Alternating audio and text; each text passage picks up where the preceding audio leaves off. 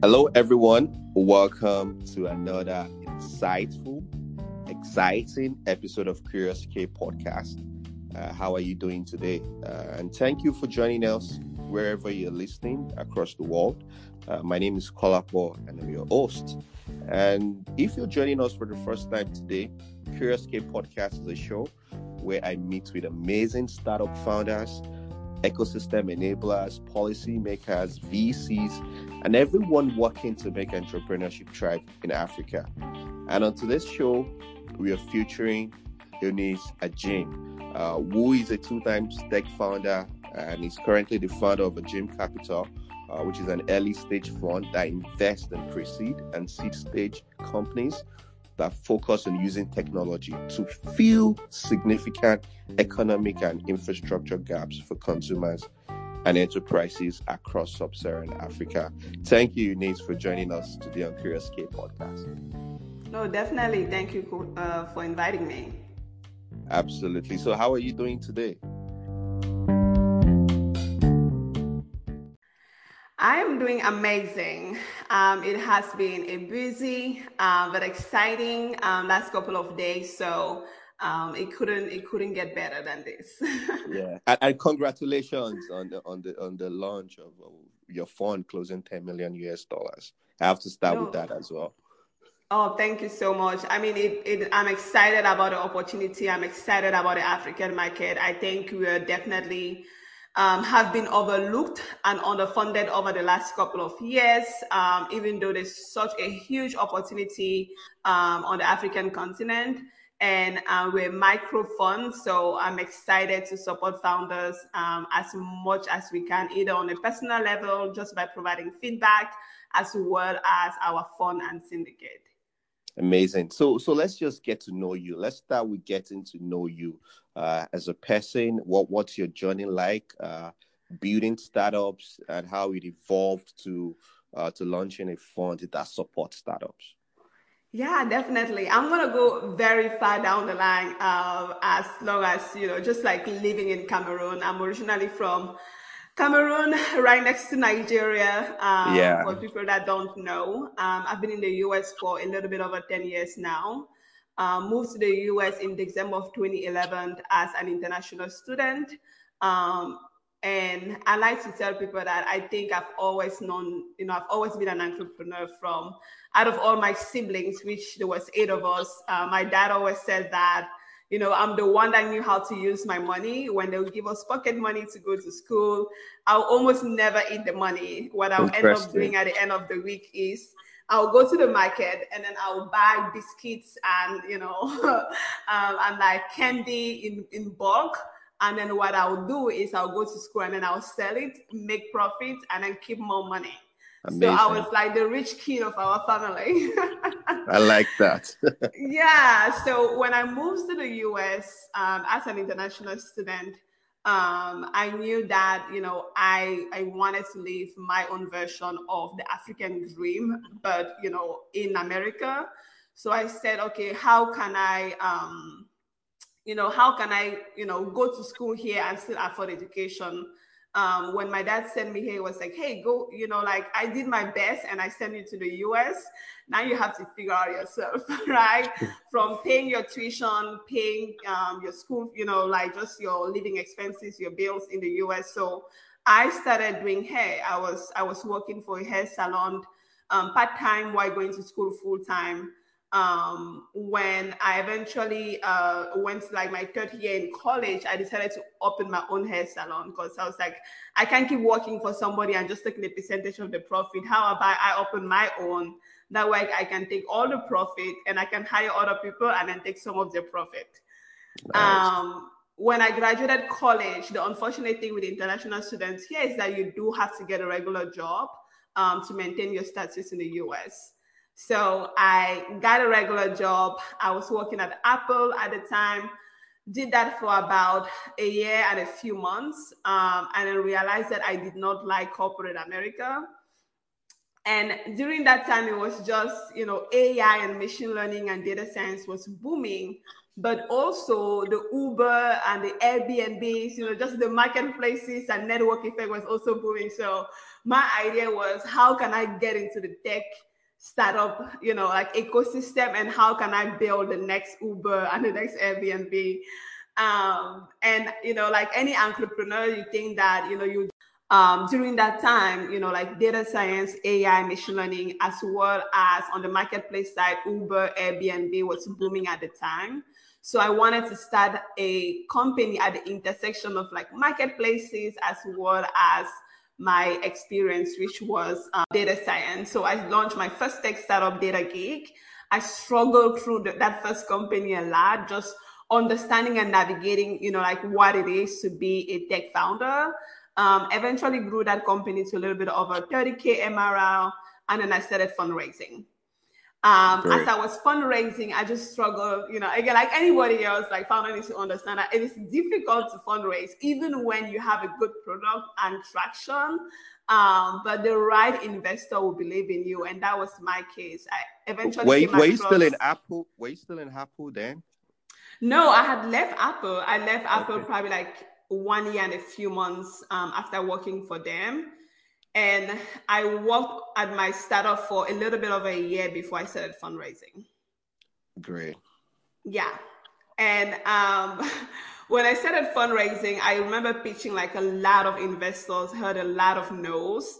Um, but eventually, um, one investor really just believed in what I was doing and the industry, you know, like because he had prior experience in my industry, um, and said that he wanted us to like merge what I was doing and what he was doing into another company. So I eventually closed my first tech startup and then joined him. And then together we built the second company, which was called OpenThings.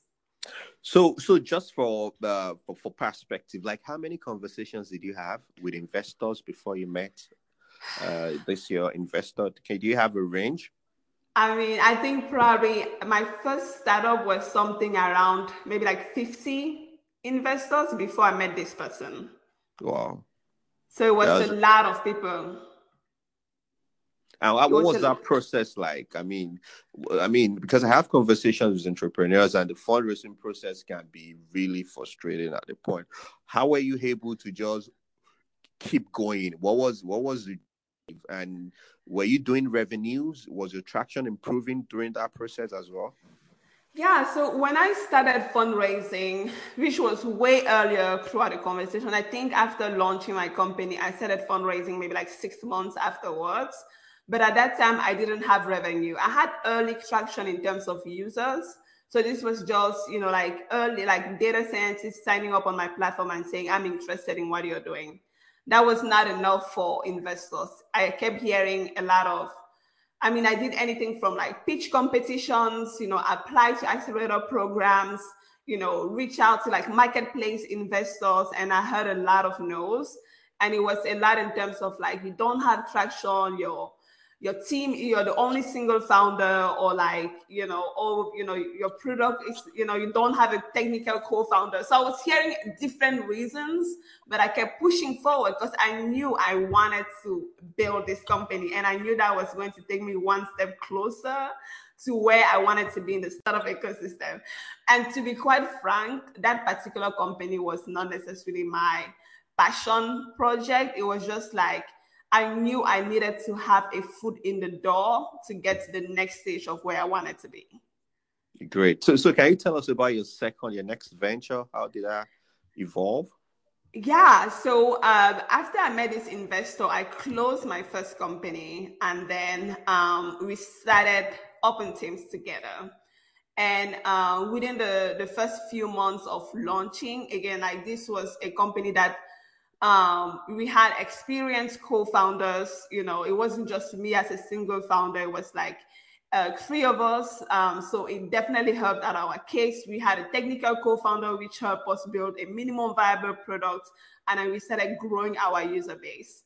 After doing that, we decided to go and fundraise. And within the first few months of fundraising, we raised about six hundred eighty thousand dollars in pre-seed funding.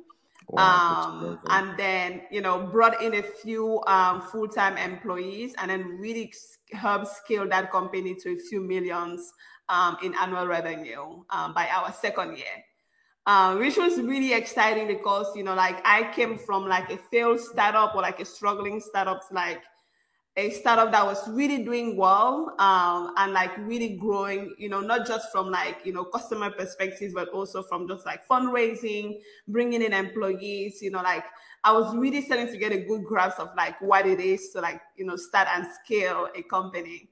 Um, so in early of twenty twenty-one, what I decided was I really wanted to give back to founders on the African continent.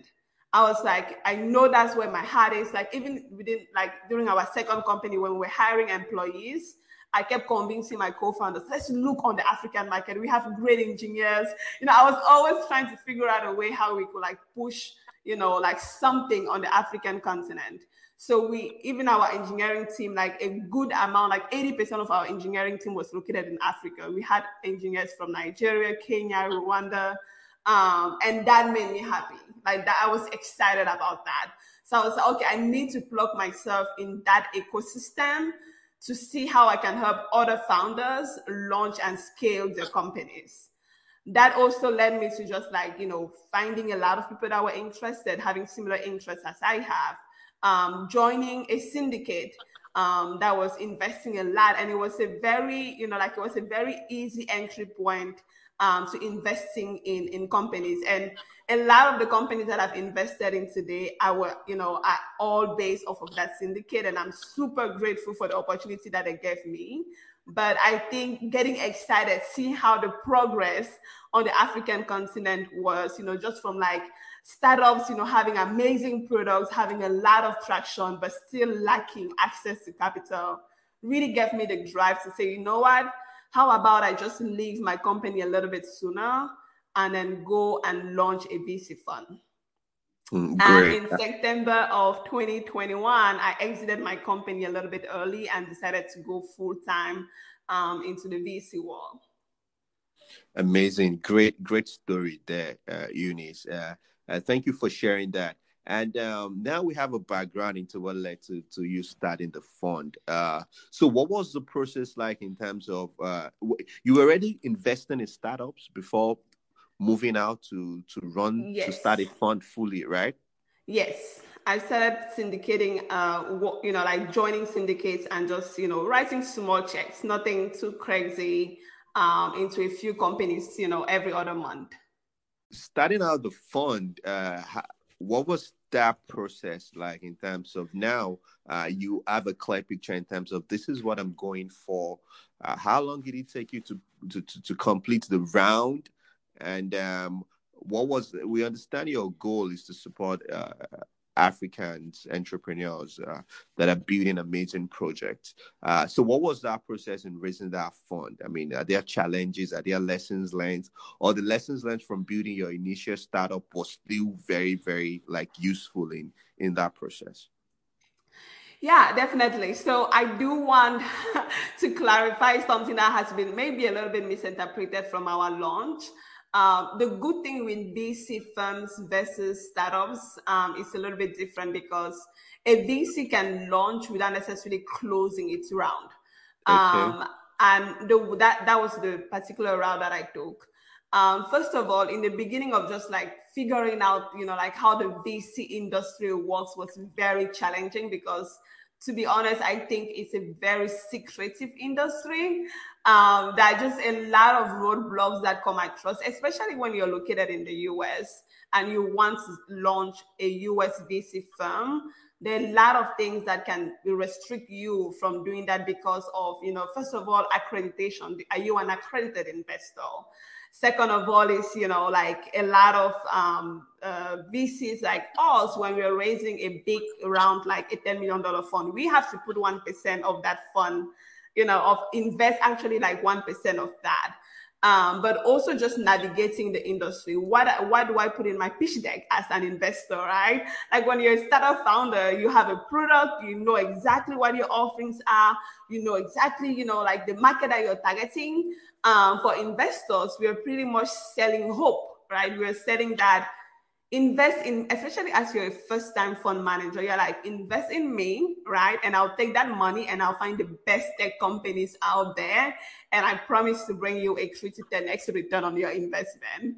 Um, so just, I think, you know, I, I early on what I just started doing is like any information that I could find on the internet to help me guide into understanding what I need to launch a V C firm, all the way to just like reaching out to other under, I would say underrepresented G Ps um, and asking them questions, right? Like, hey, I'm looking to launch a fund, you know, like what advice do you have for me? Or like, you know, like, hey, I'm trying to do this particular thing. How do you? And I think that the community was very, uh, like they were just like, and especially the women and minority V Cs that I contacted were so willing to help me out throughout the process. Um, and I think that was like a game changer for me.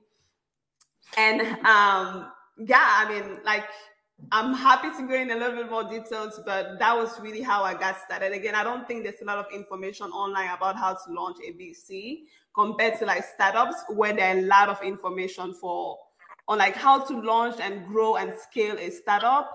The V C industry is very close-minded on that end. So, so now uh, you've invested in a couple of startups. Uh, the fund is right there. What are you? What are the key things you're looking for to invest in African startups? Uh, uh, can you tell us briefly, maybe, about some of the companies you've invested in? Do you have a particular uh, industry you're focusing on, and what are those key things that you look out for? I mean, when investing. Yeah. Because our fund is so new, we haven't invested through our fund yet, but I can definitely talk about my angel investments and how I decided to like pick those angel investments. Um, right now, um, again, like my real focus is, is at a very earliest stage. So that's pre-seed and seed stage. And the things that I like to look for um, in these companies are, um, the first thing that I like to look at is traction. Uh, it is unfortunate, but as a founder myself, I know how much the importance of traction is. Um, if you can convince somebody to pay for your product or your service, then how do you expect investors to buy it into your idea? So you need to have a little bit of traction. Like I said, even if it's just a few couple of thousands of dollars um, over a certain period of time, that you've been able to convince people to actually invest in you.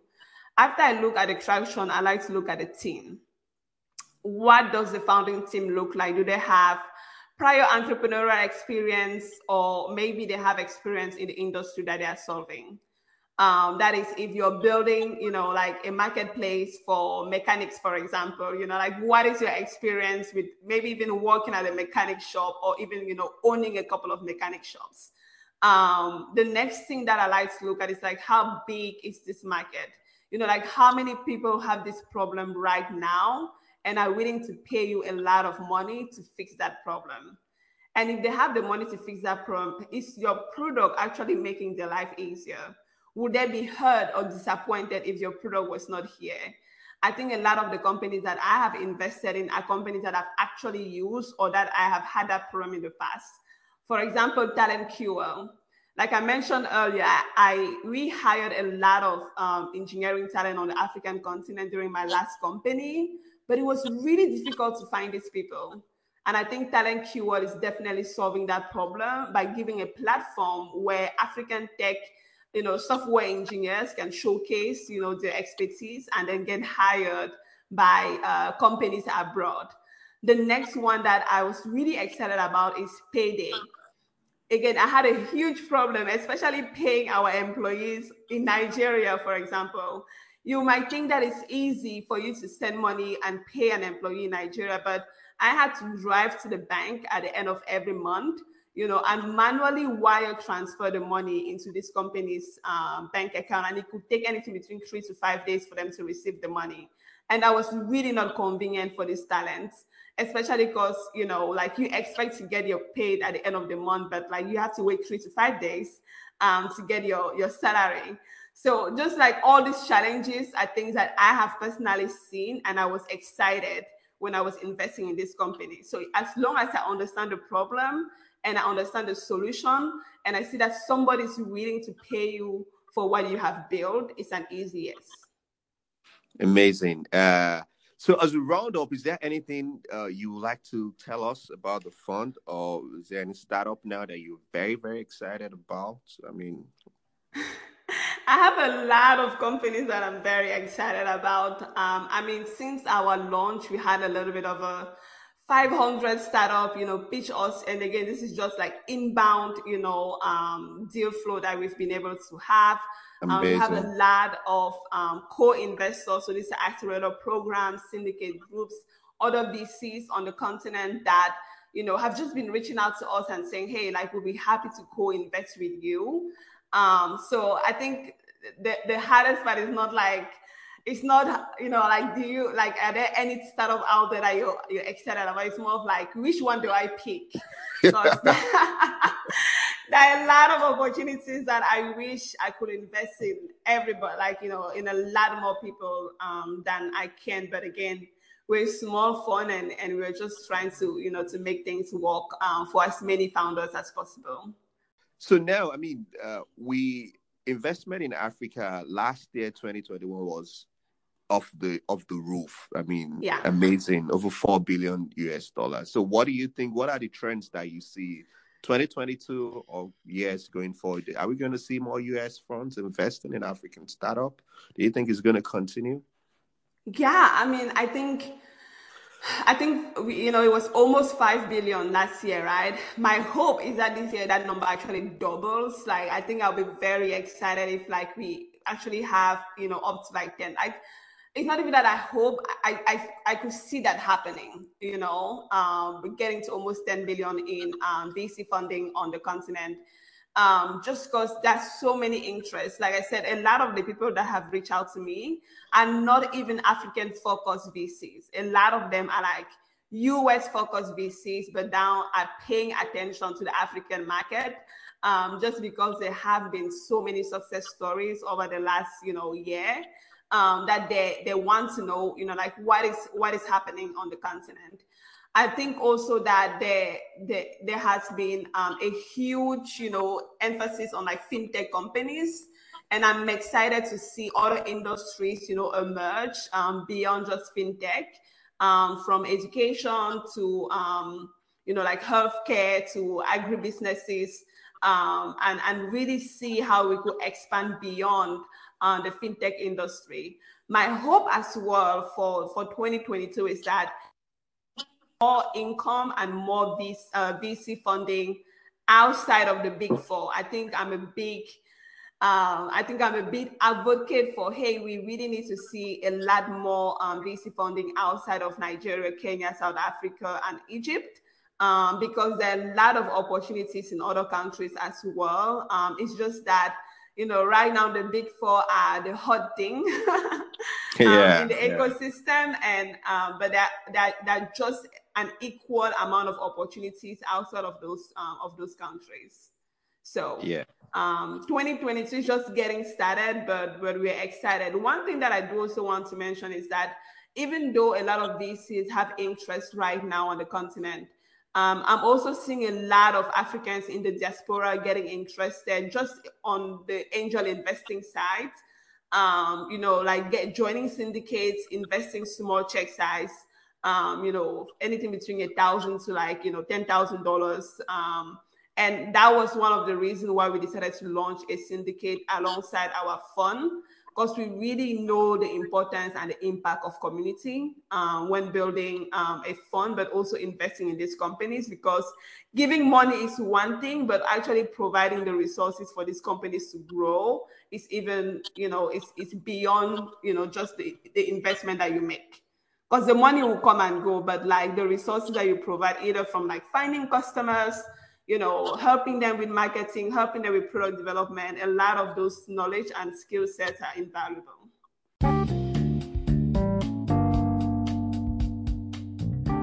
Absolutely. Yeah. So I would just like to know, what's your typical check size? What is it going to be for the new fund?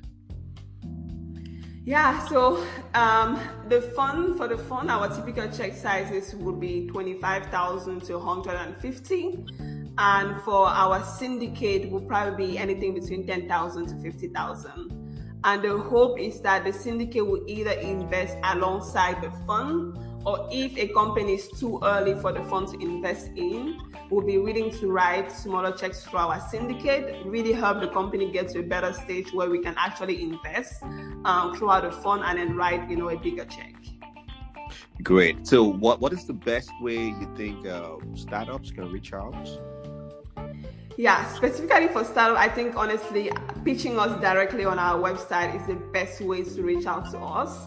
Um, we have, you know, an amazing team of just, you know, people looking out for um, those pitch decks, those pitch decks in very detailed uh, on a regular basis. And, um, you know, like if you're the right fit, we'll contact you, but even if it's not like a right match, we do our best to really give you constructive feedback on why we are denying um, your application at the moment. Great, absolutely. Thank you so much uh, for sharing that, Eunice. It's amazing uh, to have you on, on the show, Curious K Podcast. No, thank you, Kolapo, for having me. This has been a pleasure, and I, and I look forward to um, future collaborations.